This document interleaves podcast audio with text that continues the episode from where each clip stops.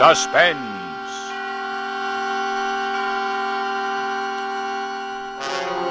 Radio's outstanding theater of thrills brings you an hour, a full 60 minutes of suspense. Tonight, starring Eddie Bracken and featuring William Conrad in Nightmare, based on the short story by William Irish, directed by Anton M. Leader and produced by Robert Montgomery.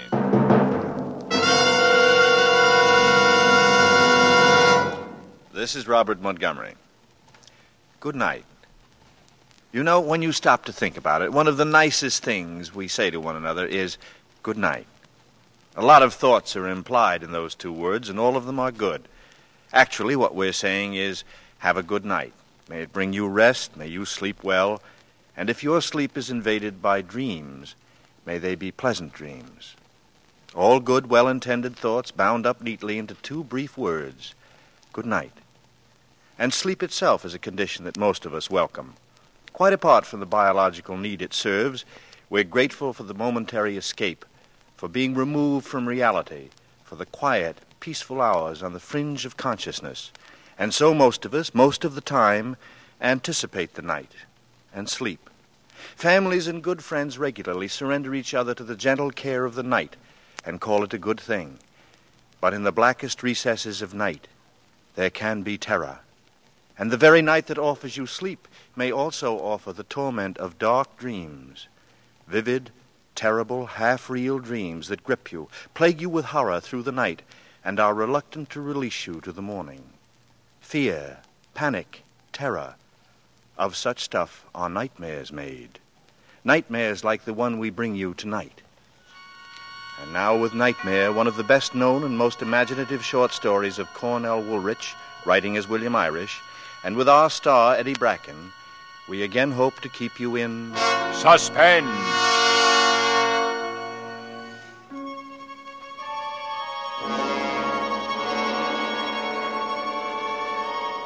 First, all I could see was this beautiful face. This beautiful girl's face, like a white luminous mask swimming detachedly against enfolding darkness.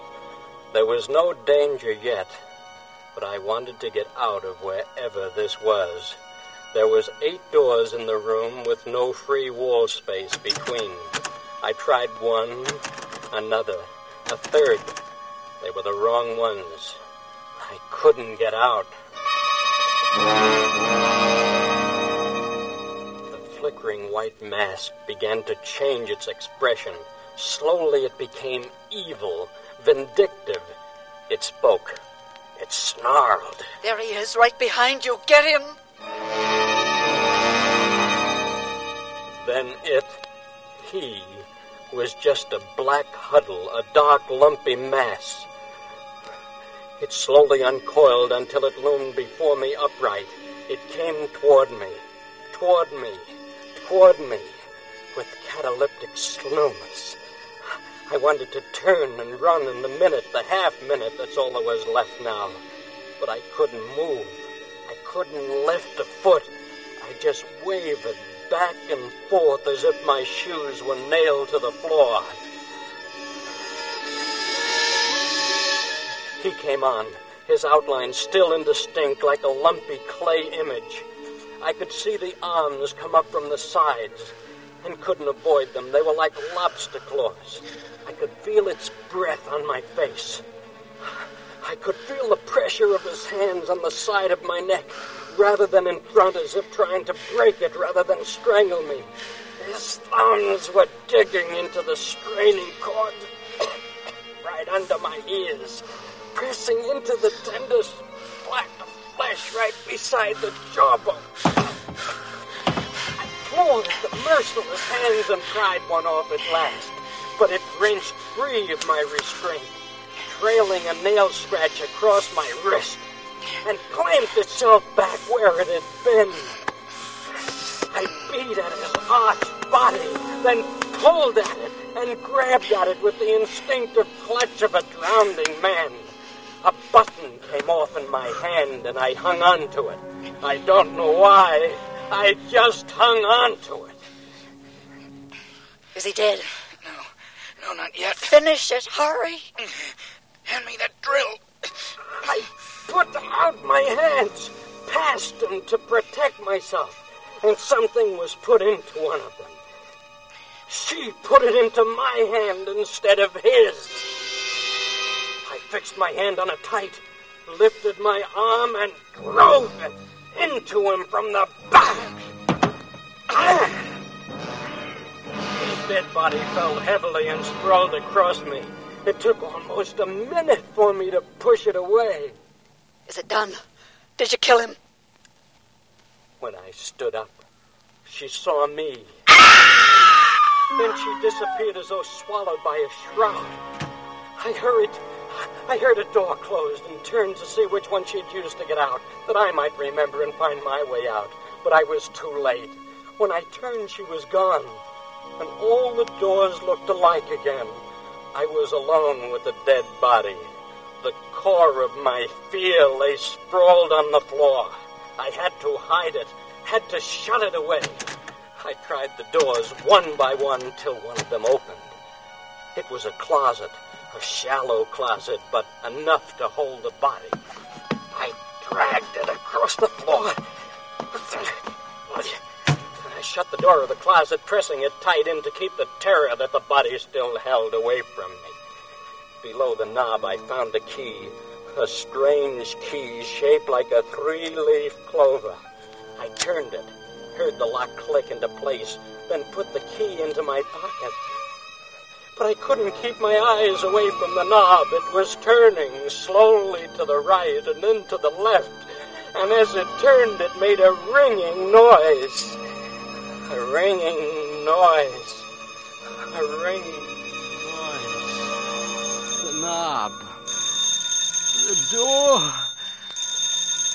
The phone. The phone. Hello. Eight o'clock, Vince. Did I wake you? What? Wh- Who is this? It's Lil, your sister. I want you to come up for dinner tonight. Oh, Lil, look, I- I'll phone you later when, I- when I'm awake, okay? Oh, sure. Bye. Bye. Oh, it was. It was a dream. It was all a dream.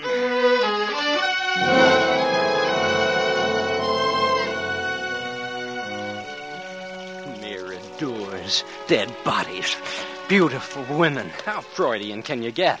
Must have been that salami I had last night. Never eat salami before going to bed. Eleventh commandment. Fourteen minutes after eight. That means I still have time to. I stood staring stupidly at my wrist. There was a deep scratch on my wrist. For a minute I was startled, then I realized what must have happened. I scratched myself in my sleep, and the details entered into my dream. Yeah, that's what must have happened. I dropped my watch, and it was broken, but it didn't matter. It was a cheap one. I continued dressing. I chose a blue tie, threw up the collar, drew the tie lane through, and folded it again. Part of my mind was getting ready to get frightened, but I held on to it steady like I held the collar. In the mirror, I could see them. The bruises on my throat, brownish purple marks which hadn't been there when I went to bed the night before. It took me a moment to realize, to try to reason it out. I, I must have done this to myself, too, crossing my arms over my chest and attempting to strangle myself in my sleep. It didn't make much sense, but it was the best I could do. I decided not to think anything more about it and continued dressing. When I when I had my jacket on, I put my hand in my change pocket and took what was in it to check car fare and lunch money. A button mixed in with the change. A button that didn't belong to any suit or coat I owned. I closed my hand over it and I. It had the feel, the shape. There was no doubt about it in my mind. It was the button from the dream. I rushed to the closet, checked every last thing I had. The button matched nothing. It wasn't from anything of mine. It didn't belong anywhere. I couldn't kid myself anymore. People don't find buttons in dreams. I decided I needed a cup of coffee. I was getting the jitters. I slipped into my topcoat and opened the door. Then, before I shut it, I checked to make sure I had my key. The key I took out of my pocket wasn't my key. It was shaped like a three leaf clover. My knees were weak. My stomach was quivering. But I couldn't go back into the room. I had to see people, hear cars in the streets. But it didn't help. All was real. Nothing was wrong. It was me, something in me. I ducked into a drugstore, but I couldn't eat. Instead, I went to the phone booth and called my sister Lil.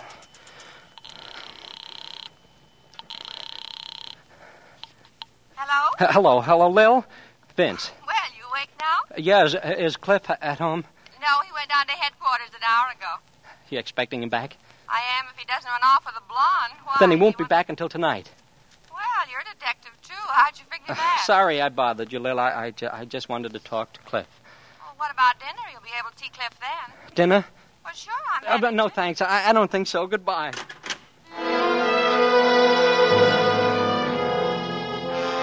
I called the store and told them I was sick. Then I walked all day in the sunshine. Wherever the sun was brightest, I saw it and stayed in that place. And when it moved, I moved with it. I couldn't get it bright enough or strong enough, yet it didn't seem to warm me. At about six o'clock, I found myself in front of Cliff's house. The lights were on inside, and I could see Cliff. No, it was Lil moving around, setting the table, preparing dinner. That meant Cliff wasn't home yet. I waited outside. Well, what's the matter, Huh? kid? Are you afraid to ring the bell? Oh, Cliff, I I didn't hear you coming. Well, are we going in or are we going to stay out here? Ah, I'm hungry. Cliff, I gotta talk to you. Something crazy happened to me. Well, can I wait an hour? I've had a long, hard day at the office. Is that you, Cliff? Yeah, honey. Well, I thought I heard you talking. Is someone with you? Now, Vince. Oh, you said you weren't coming, Vince. Well, I. I... Oh, never mind. The chickens will do for three. Come on in. Well, that's Lil, and there's nothing you can do about it. I hadn't eaten all day, and I hardly touched the food she served. I couldn't wait to get Cliff alone and tell him what happened. A detective should be able to help me.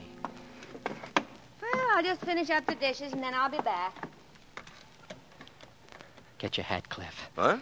I've got to talk to you alone. Oh, well, sure, kid. Uh, Lil, Vince and I are going to stretch our legs. Be back in a couple of minutes. Now, Cliff, only beer. okay, okay.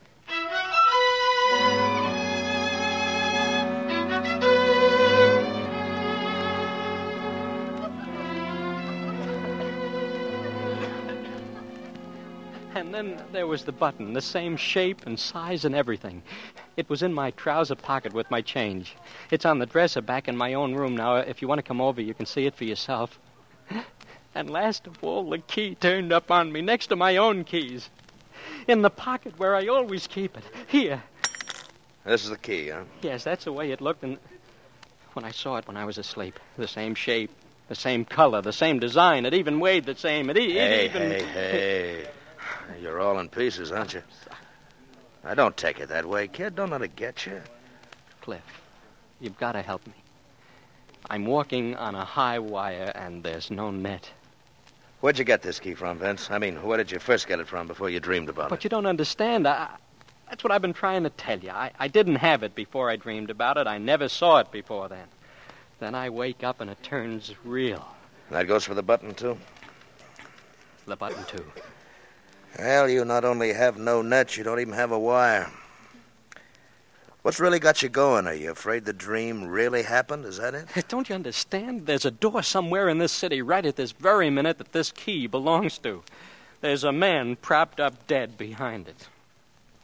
I don't know where.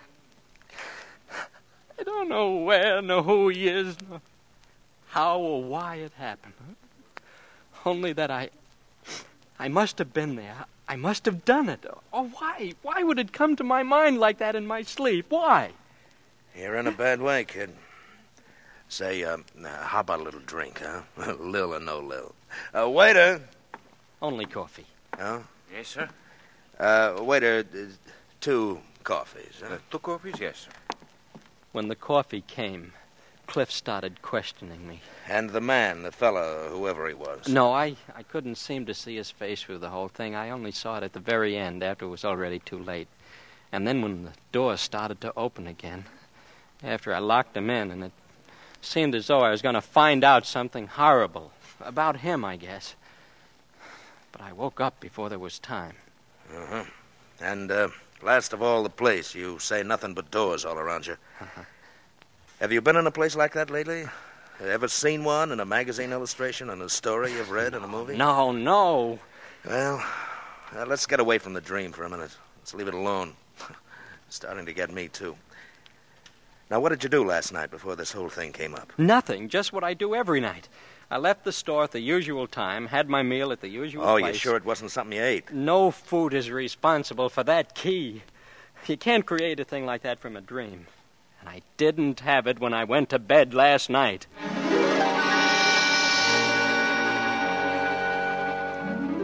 Cliff didn't lose his temper right away. He's a good detective and a good guy. Listen, Vince, there's no halfway business about these things. It's either one thing or the other. Either you dream a thing or you don't dream it. It really happens. Now, you're 26 years old. You're not a kid. Now, don't worry. You'd know it and you'd remember it plenty plain afterwards if you ever came to grips with a guy and he had you by the throat, like in this dream, and you rammed something in his back. And I don't take any stock in this stuff about people walking in their sleep and doing things without knowing it. They can walk a little ways from the bed, maybe, but the minute anybody touches them or does anything to stop them, they wake right up. They can't be manhandled and go right on sleeping through it. I never walked in my sleep. You can ask Lil All if right, you all- think. Now, uh, do you have any recollection at all, no matter how faint, of being out of your room last night, of grappling with a guy or ramming something into him? No. All I have is a perfectly clear recollection of going to bed, dreaming that I did all these things, and then waking up again. Okay, then that's all there is to it. And it didn't happen. You either dream dream 'em or you do do 'em. There's no two ways about it. Don't say anything to Lil about it, will you, Cliff? Yeah, I should say not. Don't want her to take you for bugs. Yeah, you'll get over it, Vince. First, I'll get to the bottom of it, and then I'll get over it. Cliff, are you going to help me? What do you want me to do? Well, you're a detective. You got the key, and the button's over in my room. You must have often had less to work with. Find out where they came from. Find out what they're doing on me. Now listen, cut that stuff out of you here. I don't want to hear any more about the key. I got it, and I'm keeping it, and you're not going to see it again. And if you hop on this spooky stuff anymore, I'll help you, all right? Right into the nearest sanitarium.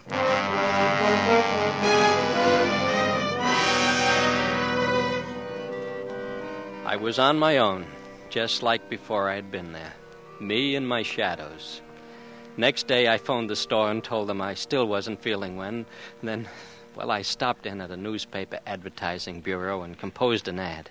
Classified? Uh, yes, real estate. This the entire copy? Uh huh. Check it with me, see if it's correct, please. Wanted, I am interested in inspecting with a view toward leasing or buying a house with an octagonal mirror paneled room or alcove, period. Location, size, and all other details of secondary importance, provided it has this one essential feature desired for reasons of a sentimental nature, period. Communicate Box L World Express giving exact details, period. Is that everything you want to say, sir? Uh, yes, I, I believe so. How long you want it to run? Uh, a week. Should hear something in that time, shouldn't I? Should. Lady once advertised for an alligator that answered to the name of Lulu, and she got it in four days.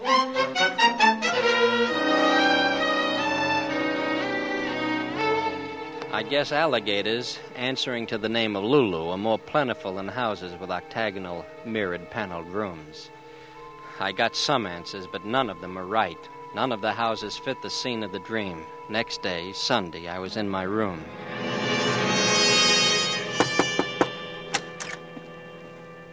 Hiya, kid. Hello, Cliff. What are you dressed for? Well, matter of fact, Lil and I are going to take a ride out in the country for the day, and she packed a lunch for three cold beer, ham, and turkey Listen, sandwiches. I'm all right. I don't need fresh air jaunts to get rid of the devils, if that's the strategy you're Oh, trying to. no, kid. You see, I got this new second-hand Chevy in exchange for my old second-hand Chevy, and I thought that maybe you'd like it. In the end, I decided to go with them on their picnic. Cliff was right. There was no point sitting around brooding and waiting for something to happen. I might as well forget it for a few hours, if I could. After our picnic lunch, I was almost beginning to relax. Have another sandwich, Cliff? Oh, why? I'll think of a reason later. you have just talked me into it, my dear. Just toss it over, huh? How about you, Vince? If I had another sandwich, Lil, I'd never be able to move another muscle. Where are we, anyhow? I don't know. Ask the pilot. He got us here. Mm, so help me, I was flying blind. Well, here's a weather report just came in, friends. Rain, and soon. Well, how, well, how soon do you think, Vince? Right now. Uh-huh. Come on, get the stuff into the car. Oh, I'm getting uh. soaked. Vince, you take the blanket, I got the baskets, Oh, huh?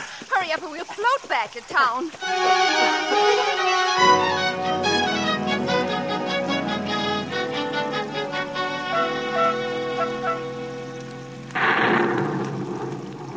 Cliff, dear, I hate to be a pest, but the lightning frightens me. If you can't find your way back to the main road, can't you turn in somewhere and stop a while? Oh, I'm sorry, Lil. It's hard to see through the rain. Well, if you spot a house or a barn, please turn in. I'm scared. Yeah, of course, honey. Yeah, if only I had some idea where we are. I can't see ten feet ahead in this stuff. There's a cutoff a little ways ahead. Uh, around the next turn, if you take it, it'll lead us to a house with a big wide porch. We can get in under there. What?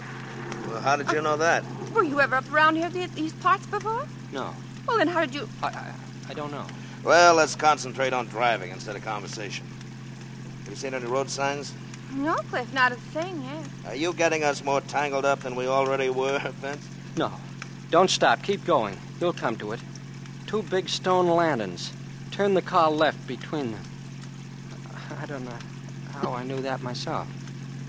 Oh, there they are. There they are. Well, turn, Cliff, like he told you. Yeah. Oh, look, look through the trees. There's a house back there. Oh, Vince was right. Oh, well, I'd be glad to get out of this storm. I'll stop as close to the entrance as possible, dear. All right, honey.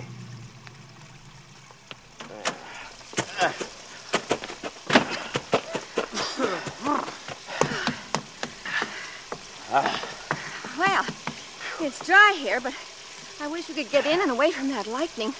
I'll try the doorbell, Cliff. Okay.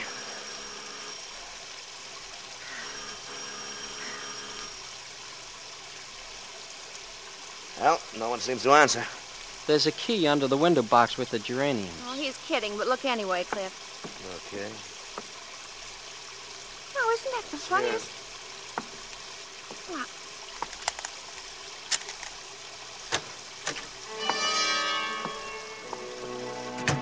I'd better put on this light so we can see where we're going. Not that switch. That's the one to the porch.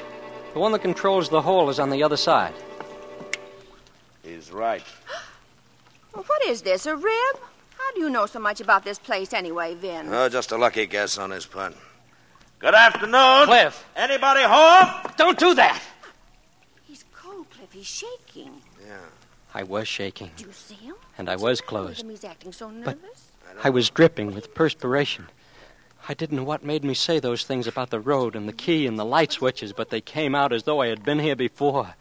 I was scared. Way for the summer, I guess, but it's funny they'd leave it unlocked like that. With the electricity still unconnected. Oh, your being a detective comes in handy, Cliff. we shouldn't get in trouble walking in like this. Well, as long as we're here, I don't think anybody would mind if we made some coffee. I'd love some. How about you, Cliff? Sure. Go ahead. I couldn't look at Cliff, though I felt his eyes burning a hole in the back of my neck. Lil went into the kitchen, and I began to wander around nervously. I found a bedroom and then a two entrance bath. I went out by the second entrance, and I was in another bedroom. Through the doorway, across the room, I could see myself.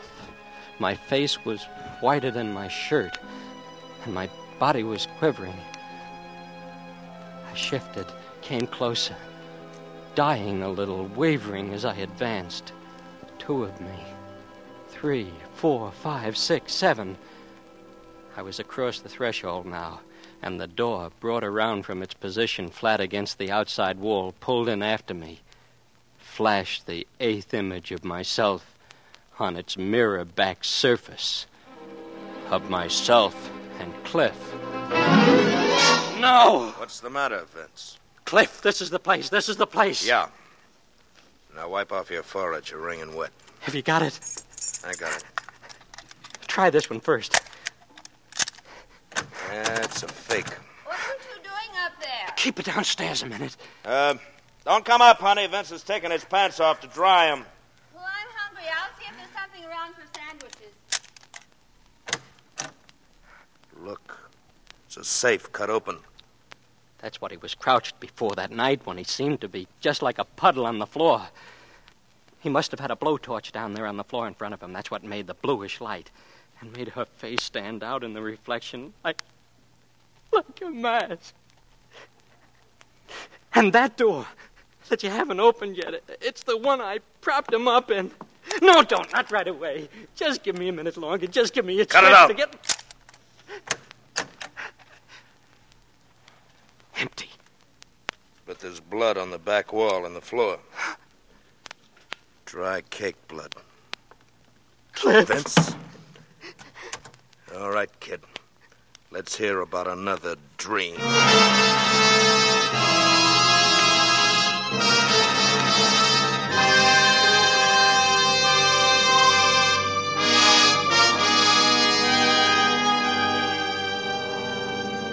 Tonight's full hour of suspense, Eddie Bracken appears as Vince in Nightmare by William Irish. Tonight's study in suspense.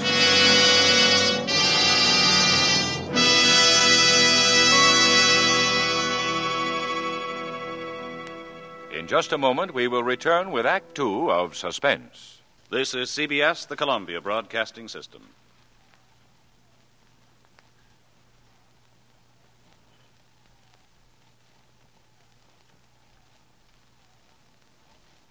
And now, back to our Hollywood soundstage and to our producer, Mr. Robert Montgomery, for Act Two of Nightmare, starring Eddie Bracken, in a narrative well calculated to keep you in suspense. It had all belonged to Vince until now. A wild dream heightened by young imagination. It was his alone. Awful as it was, it all belonged to him. But he had shared his nightmare with Cliff, and Cliff is a detective. He'd never once believed Vince. He told him he was cockeyed, that it couldn't be true.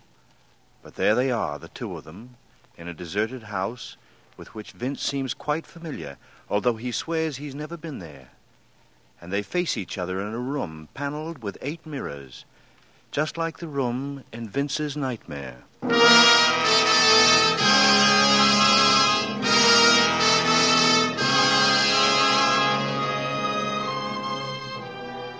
I don't know what Cliff would have done up there in the mirrored alcove, but I blessed my sister when she called us down for coffee. Cliff and I went through the motions of eating with Lil and then waited tensely until she dozed off in the living room, tired out of the excitement of the storm. Then Cliff pushed me back into the kitchen and shut the door. He gave me a look that belonged in a police station basement and lit a cigarette. He didn't offer me one. Policemen don't with their suspects. He bounced the match down, then he shoved his hands deep in his pockets. Now make it short and make it quick and leave Freud out of it. You think I lied, don't you? You knew which cutoff to take that would get us here from a dream, didn't you? You knew about the stone lanterns at the entrance from a dream, didn't you? You knew where the key to the front door was cached from a dream. You knew which was the front porch switch and which was the hall from a dream. Well, you know what I'd do to you if you weren't Lil's brother? I'd push your lying face right through the back of your head. Oh, Cliff. You came to me for help, didn't you? But you didn't have guts enough to come clean. I can respect a guy no matter what he's done if he'll own up to it, make a clean breast of it. I can even understand and make allowances for a guy that'll deny it flatly, lie about it. That's only human nature. But a guy that'll come to somebody trading on the fact that he's married to his sister and he knows he'll give him an ear, making a fool out of him, like you did me. Well, I've got no use for him. He's low and lousy and no good. Look, I found this key in my pocket when I got up this morning. How did it get there? Look, I found this button. Well, some dream, wasn't it, all right? All the dream's over and baby's awake now. And we're going to start in from scratch, right here in this place, you and me, and I'm going to get the facts out of you. Whether they go any further than me or not, that's my business, but at least I'm going to get them. Don't hit me, Cliff. Please. Now, what were you doing at that place? Huh? What brought you here? I was never here before. I never saw it until I came here today with you and Lil. Who was the guy you did it to? What was his name? I don't know, I tell you. I don't know. Are you going to answer me, Vince? You going to answer me? I I can't. You're asking me things I can't. Answer me when I ask you a question. I can't. I don't know. I don't know. You're not going to get away with this, kid. I've handled closed mouth guys before, and I...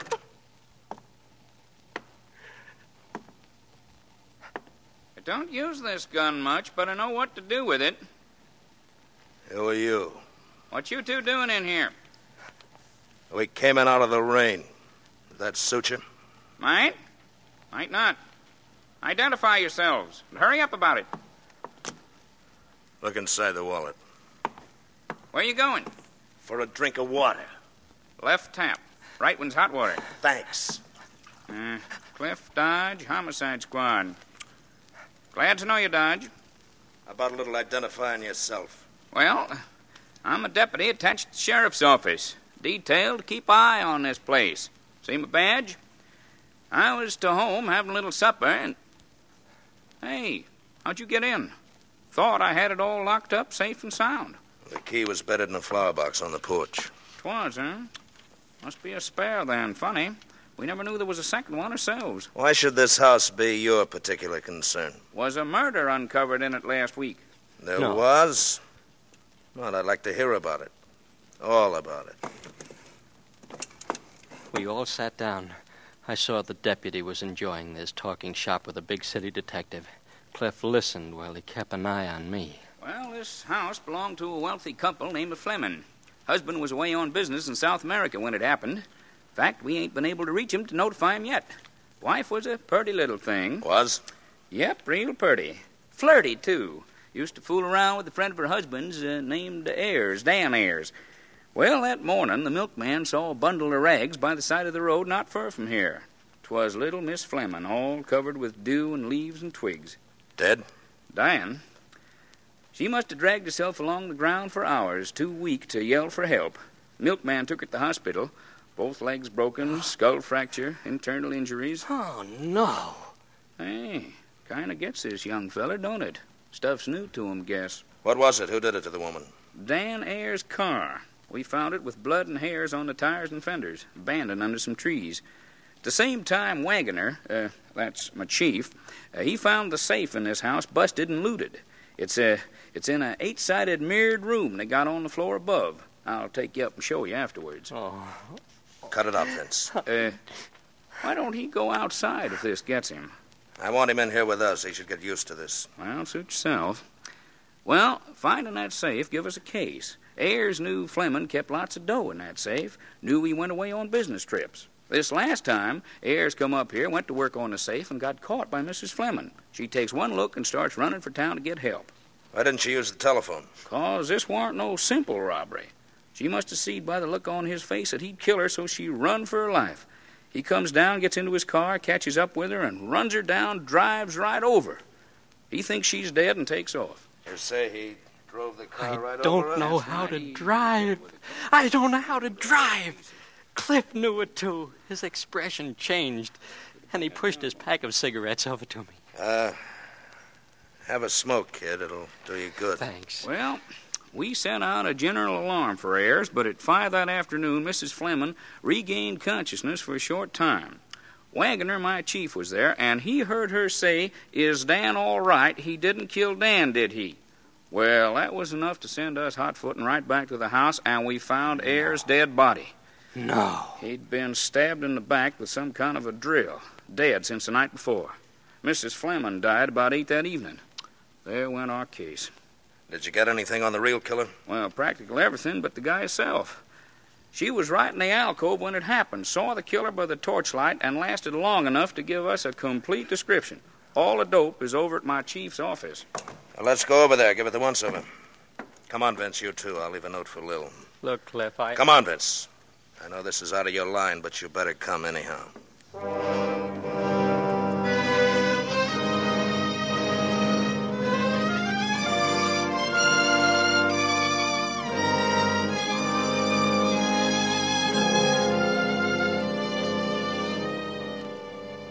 Glad you come over, Mr. Dodge. You too, Mr. Hardy. I'm interested in hearing the description of the killer. Well, it's pretty complete. I got it from Mrs. Fleming. Here's a transcription of my whole interview with her at the hospital. Had a stenographer take it down at the bedside. Uh-huh. He was one of those efficient young sheriffs, and he droned on and on. My clothes became drenched with perspiration, and my stomach was quivering again. Still there's body. Ah, well, here's what you want, Dodge. Uh, killer was about 25 and skinny. Cheekbones stood out, cast shadows in the torchlight as it wavered on his face. Uh-huh. Had They must be looking at me. I covered my cheeks with my hands and stared down at the floor. My face was burning under my fingers. Had light brown hair. She even remembered that. It was parted low on the left side. Take a woman to notice a thing like that, even at such a moment. And uh, an unusually long forelock that kept falling in front of his face. She My hand went up a little higher and brushed mine back. It only fell down again like it uh, always did. His eyes were fixed and glassy, as though he was mentally unbalanced. He had on a knitted sweater, it was darned up in the neckline in a different colored yarn. Lil made it Another for me, thing a woman. and I'd burned it with a cigarette. She fixed it up the best way she could, and Cliff knew about it. Yeah, took us hours to get, but that's it. Uh, you got pictures of Mrs. Fleming and theirs? Mm, death photographs. Care to see them? Yeah, let's have a look. Huh? I got weaker and dizzy as they handed the pictures This around. I didn't look at them, but I saw Cliff distract the other men's attention long enough to slip them on top of the file case. Well, I guess Next thing about I knew, we were getting ready to put the lights out and leave. Coming, Vince? Yeah. I'll run you folks back to the house. It's on my way home. Well, Sheriff, thank you very much for. Oh, uh, say, Vince, Huh? uh, run back a minute and see if I left my cigarettes in Mr. Wagner's office, huh? Sure. Sheriff, I want you and the deputy to look me up the next time. His voice dwindled behind me, and I was in the darkened office again, alone. I knew what I'd been sent back for. He wanted me to see those pictures. I switched on the lights. They were on the file case. I took them in my hands and I stared at them.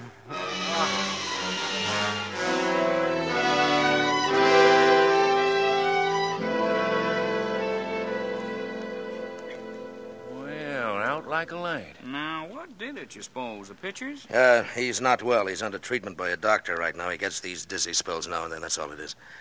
Here you are, kid. Drink this water. Yes. Now shut up and don't say anything. You'll be all right. Uh, I'm sorry for all the trouble we've caused. Perfectly all right. Come back anytime.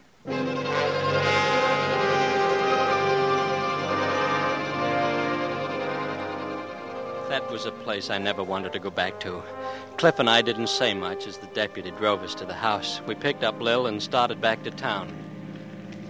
I think you've got a nerve, Cliff Dodge. We couldn't leaving talk them either. like that in a house where I had no Because Lil was blazing person saw at Cliff and with a couple of leaving him alone, stone laced into him. I can't have one And I think for once he was grateful. Kept him from thinking too steadily about me. over and over again. She only quit when we were near my place and she saw me holding my head. What's the matter, Vince? Don't you feel well? The outing was a little bit too strenuous for him. No wonder the way you drive. Yeah? Well, I got us here, didn't I? Great. I'll see what I can do about having you decorated for it. I'll go up with Vince a minute. No, it's all right. I'm feeling. I'm coming up with you, Vince.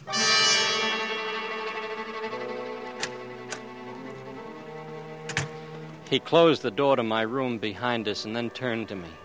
He spoke low and very undramatically. No fireworks. Lil's waiting downstairs. I'm going to take her home first before I do anything.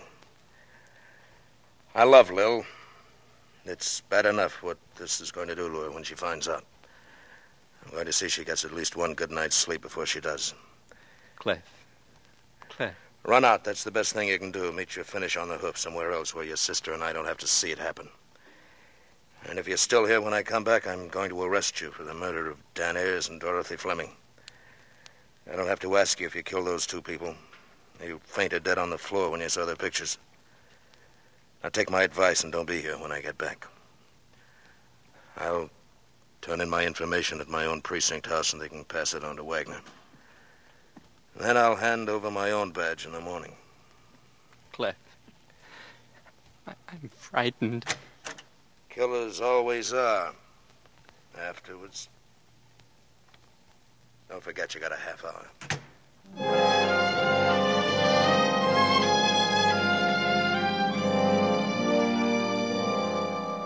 I didn't move for about half the time he'd given me. Then my hand went to my cheek as it had in the sheriff's office, and my face felt bristly. Without thinking, I went into the bathroom and turned on the warm water tap. I took my cream blade holder from the cabinet, not a sheer reflex of habit, and I realized I didn't need the cream and the holder, and I put them back. I took the razor in my hand.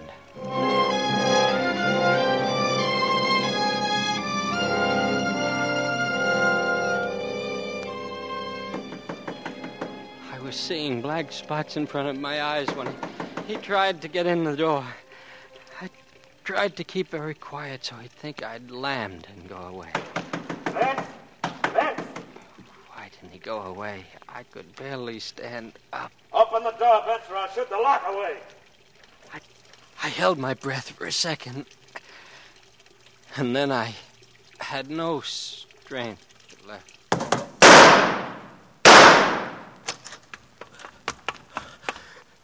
Vince.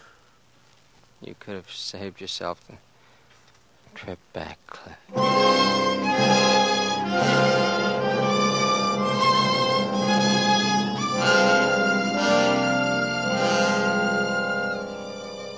They didn't keep me at the hospital, just took stitches in my wrist and told me to go home and take it easy for a while. I hadn't been able to do even that right. It was four in the morning when we got back to my room. Cliff stood over me while I undressed and got into bed. Now remember, just take it easy. What about the arrest? Postponed?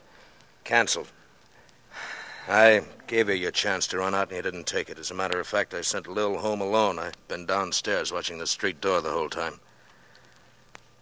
Yeah, when a guy's willing to let the life run out of his veins, there must be something to his story. He don't die to back up lies. I think you've been telling the truth to the best of your knowledge. I'm tired. Licked. I don't even want to talk about it anymore. Well, I think I better stick with you tonight anyway. It's all right. I won't try it again. Mm.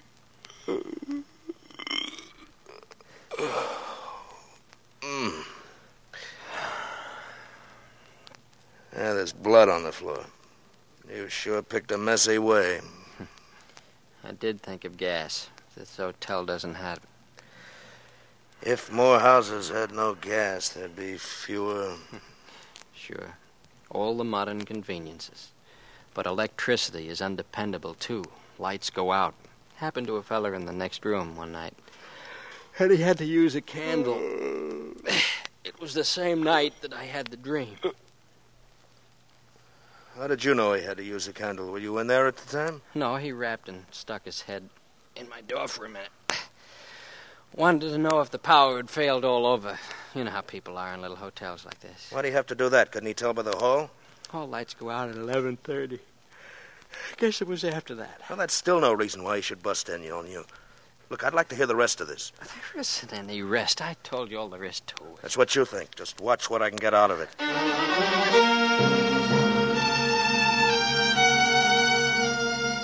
He wouldn't let me go to sleep. I had to tell him about the man next door who moved in a week or so before the night of the dream. That particular night, I had been reading in bed. And as I put down the lights and about ready to doze off, he knocked. Come in. He was holding the candle right in front of his face between his eyes, and in the darkness I had to stare at the candlelight and his eyes behind it. He explained about the lights, and. Please excuse me for intruding. You must be tired. Very tired. You look so sleepy. No, it, I know. It's. It's. You want to sleep. I shouldn't have come. You can sleep now. Sleep well. Your eyes are so heavy. You look so tired. And That's all there was to it. He left, and I went to sleep. Did you hear him shut the door? Well, I suppose I so. don't mean suppose. I mean, did you actually hear the door shut? Think about it, kid. This is important. I don't remember. Well, another thing, then. Did you ever have any conversation with him other than hello and goodbye? Well, he offered me some cough drops several times, and I told him I didn't like him. Uh, but once going down in the elevator, he absolutely insisted that I take one. So I did. Testing willpower. What? Uh, never mind. I don't want to frighten you right now. Look, you get some sleep, kid. You're a week after what you tried to do tonight. Where are you going? I, I thought you were staying here tonight. I'm going back to the Fleming house and to Wagner's headquarters, too, while I'm at it. Now? Yeah. You're going all the way back up there at, the, at this hour of the morning? And, uh, Vince, don't give up yet. We'll find a way out without shortcuts like you tried tonight.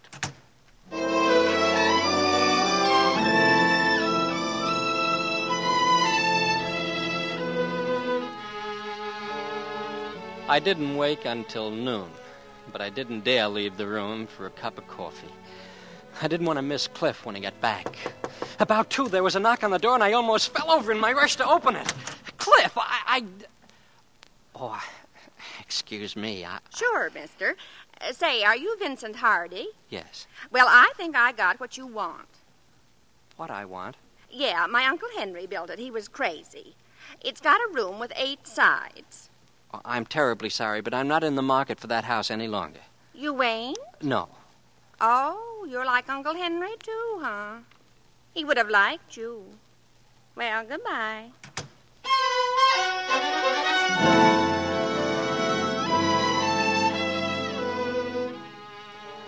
Cliff finally showed up around tr- three. He looked terrible. He hadn't slept all night.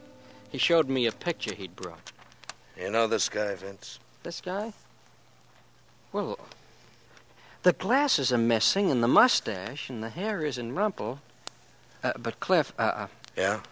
this is the guy from next door. Where'd you get this picture? From Wagner. It's Mrs. Fleming's husband. They're both the same fellow? Right. But there's no out in it for you. Now get that straight, kid. I checked the fingerprints Wagner got. They're yours. You and nobody but you went into the Fleming house, killed Ayers, and hid his body in the closet. No. But you didn't kill Dorothy Fleming because you can't drive. Now, somebody else did that in Ayers' car. Somebody who brought you up there and was waiting for you at a safe distance. But why didn't I know I was doing? Well, that'll come later. What we have to do now is prove that the circumstance of the drink could have happened. Get it down on record officially. It isn't perfect, but it's the best we can do. Well, what do you. I want? think it's better if you don't know too much. Uh, a telegram addressed to Mrs. Fleming was received from her husband while I was up there. He's arriving back from South America today. Where are we going? Where is the place you'd least rather go of all places right now? That. that room. That house. I'm sorry, kid, but that's the place you're going to have to go back to and stay in alone tonight if you ever want to get out from under the shadows again. Now, what do you say? Shall we make the try? Okay. I'm ready.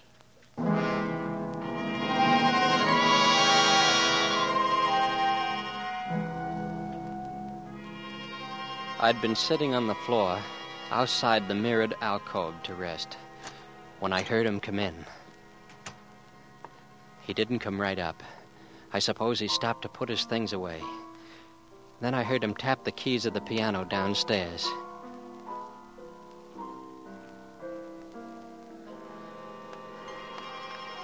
Then I heard his footsteps coming, and I pushed myself backwards along the floor into the alcove.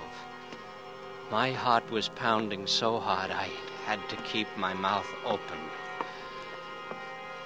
He was in the bedroom, opening suitcases, looking for things. I pushed myself into the closet where the body had been, and in a moment, he walked into the alcove and put on the lights. I could see him through the keyhole as he walked past the door. Then he stood still, turning to go. This was the time. Now. I held the gun tight and pushed the door open soundlessly. He heard me as I stepped into the room and whirled around. I wanted to yell at the top of my lungs at him. But I kept my lips together. Cliff had drilled me carefully on how I should act, what I should say. He'd particularly warned me to make Fleming talk first. How did you get here? You showed me the way, didn't you? You. You remembered coming here? You didn't think I would, did you? You couldn't have. Then how did I come back again? You explain it. How long have you been in here? Like. like this? Since after dark. I got in before you came home. What'd you bring with you? Nobody. Just this, a 44 automatic. That's all the company I wanted with you. Uh-huh. Exactly how much do you remember? Much more than you think. you remember the drive up? You couldn't have. I told you to remember it only as a dream. And you had the look. What look? I was holding a thumbtack pressed into the palm of each hand the whole way. Then why did you do everything that you were directed to do so passively? I thought there might be something in it for me later if anyone went to all that trouble. You purposely faked? I can't believe it. You didn't even draw back, show a sign when I let you out of the car, put the knife in your hand, sent you on towards the house, told you how to get in, what to do. You mean you went ahead unconsciously? Sure, I figured you'd pay me off afterwards. Oh. well, what went wrong inside? Well, I, I accidentally uh, dropped the knife you gave me. Ayers jumped me in the alcove. In the darkness, your wife put a drill into my hand instead of his, and I killed him in self defense. Yes. And she ran out. I had to go after her and stop her myself. I got her with Ayers' car. She never even saw me. That's what I wanted to know. Are you crazy? You must have known. No, I tricked you. You had me hypnotized that night, all right. But you've just convicted yourself out of your own mouth to me. I don't want to be paid off. You picked someone with a weak willpower, maybe, but strong scruples. I was an honest man. You made me commit murder. I can't clear myself in the eyes of the law ever. But you're going to pay for doing that to me now, this way. Wait. Don't do that. That won't help you any. You shouldn't have left me alone. That was your mistake. Here you go, Fleming. Wait. Wait one minute more. Just a minute. Now look. Look at me. Look at my eyes. Cliff had warned me to be careful, but I wasn't careful enough. I couldn't seem to help myself. I just glanced at him. Our eyes met, and suddenly mine couldn't get away anymore, as though they were hit by glue. A sort of torpor turned me into wax. But I made an effort to do one more thing. It came out as a single sentence. Fleming, I'm. I'm going to shoot you. No. You're tired. You don't want to shoot anybody. You're tired. The gun's too heavy for you. Why do you want to hold that heavy thing? That's right. You're tired. Tired.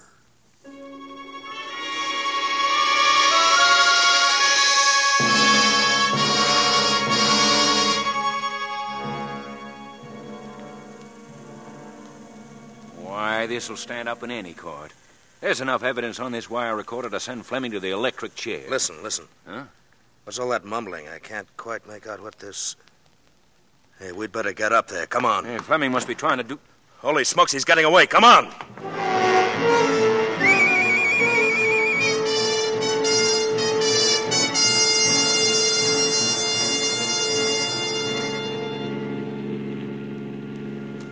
There's a pencil and paper in the glove compartment. Take them out. Good. Now write what I tell you. Start.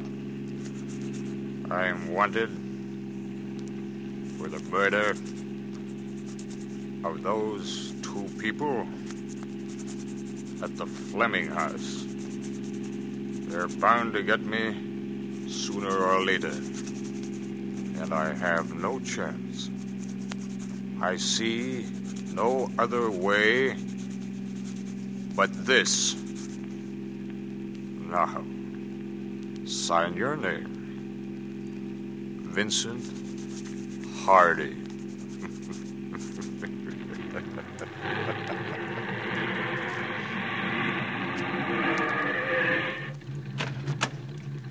now, get out of the car quickly and take the chain attached to that anchor. Over there. On your right, over there. Go ahead. That's right. Now tie it around your stomach and legs and pick up the anchor. Yes, that's it. Carry it in your hands. Yes, very good. Oh, someone coming. Now then, walk. Walk to the end of the dock.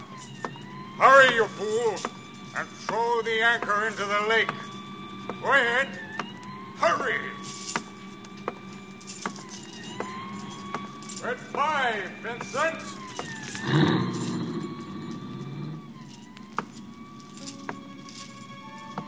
I knew what I was doing was wrong. I fought against it as hard as I could. And when I got to the end of the dock, I just threw the anchor into the lake and my body went tumbling.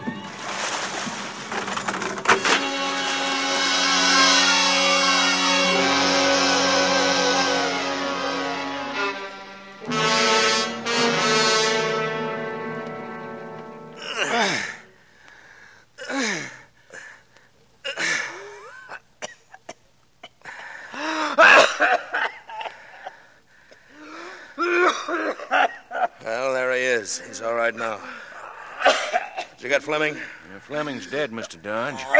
Car hit a tree and folded up like an accordion. Uh, Vince would be gone, too, if I'd dosed another minute in that cellar. Yeah, don't feel bad. You did all right by the boy. You went in after him like a veteran lifeguard.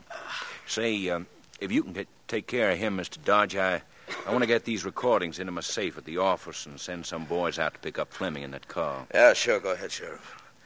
Vince will be all right. Was he telling the truth, Cliff? Yeah. This Fleming used to be a vaudeville hypnotist. Tried using his old act to get rid of Ayers and his own wife. That you'll be cleared because we have proof that you were not responsible for your acts while under the hypnosis. Thanks, Cliff. But you'll have to appear in court and stand charges. I will. You scared, kid? Sort of. yeah, you'll be all right. I'll be standing there next to you the whole time. Well, come on now, let's go.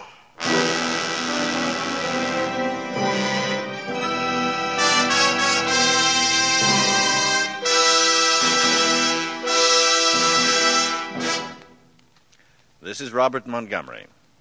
Our congratulations and thanks to Eddie Bracken and William Conrad for two fine performances in Nightmare. Next week, for suspense, we treat the subject of weather in a locale that is famous and infamous for its weather England. And in order to, to do justice to the ill famed atmospheric conditions which often shroud this island, we shall present an hour of suspense divided into two separate half hour dramas two select studies with two elements in common dramatic weather and dramatic suspense.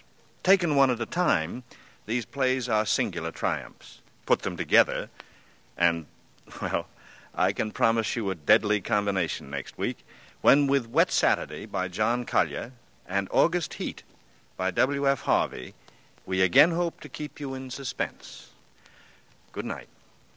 Mr. Montgomery may currently be seen in the Universal International production Ride the Pink Horse. Mr. Bracken will soon be seen in his forthcoming production 750 Smith.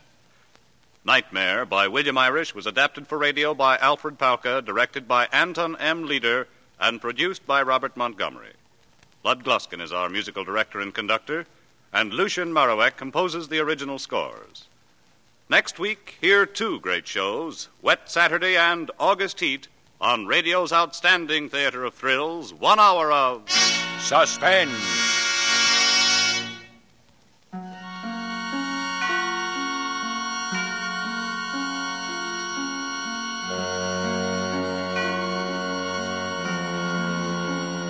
This is CBS, the Columbia Broadcasting System.